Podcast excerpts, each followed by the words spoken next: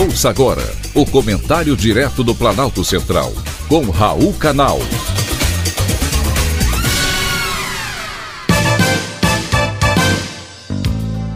Queridos ouvintes e atentos escutantes, assunto de hoje: saidão ministerial.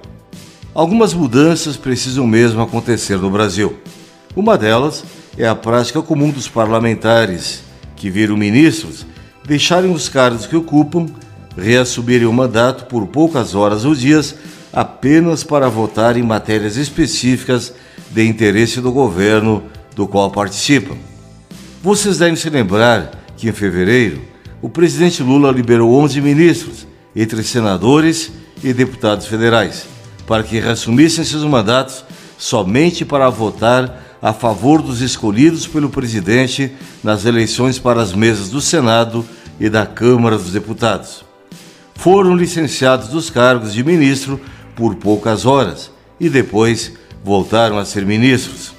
Para acabar com esse saidão ministerial, o deputado federal Marcel Van Hatten, do Novo, do Rio Grande do Sul, apresentou uma proposta de emenda à Constituição, estabelecendo que os parlamentares em cargos de ministro ou secretário somente obtêm nova licença com o mesmo motivo após o transcurso de 90 dias.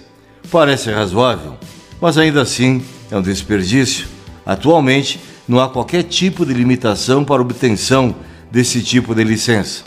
O trabalho do parlamentar no Congresso Nacional deveria ser encarado com mais seriedade por aqueles que ocupam esses cargos. Tem parlamentar e parlamentar. Não podemos generalizar. Deputado ou senador demanda comprometimento com a função. Quando saem para assumir outro compromisso público, são substituídos e eles deveriam dar continuidade ao trabalho.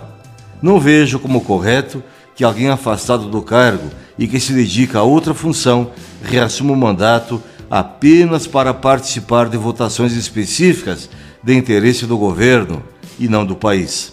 Seriedade é tudo o que o Brasil quer do parlamento. E o deputado Marcel Van Hatten quer trazer nessa proposta a seriedade que a nação quer no Congresso Nacional. A proposta aguarda tramitação na Câmara dos Deputados. Se por acaso ela demorar a ser votada, vamos saber o tamanho da seriedade que o nosso Congresso Nacional possui. Foi um privilégio, mais uma vez, ter conversado com você.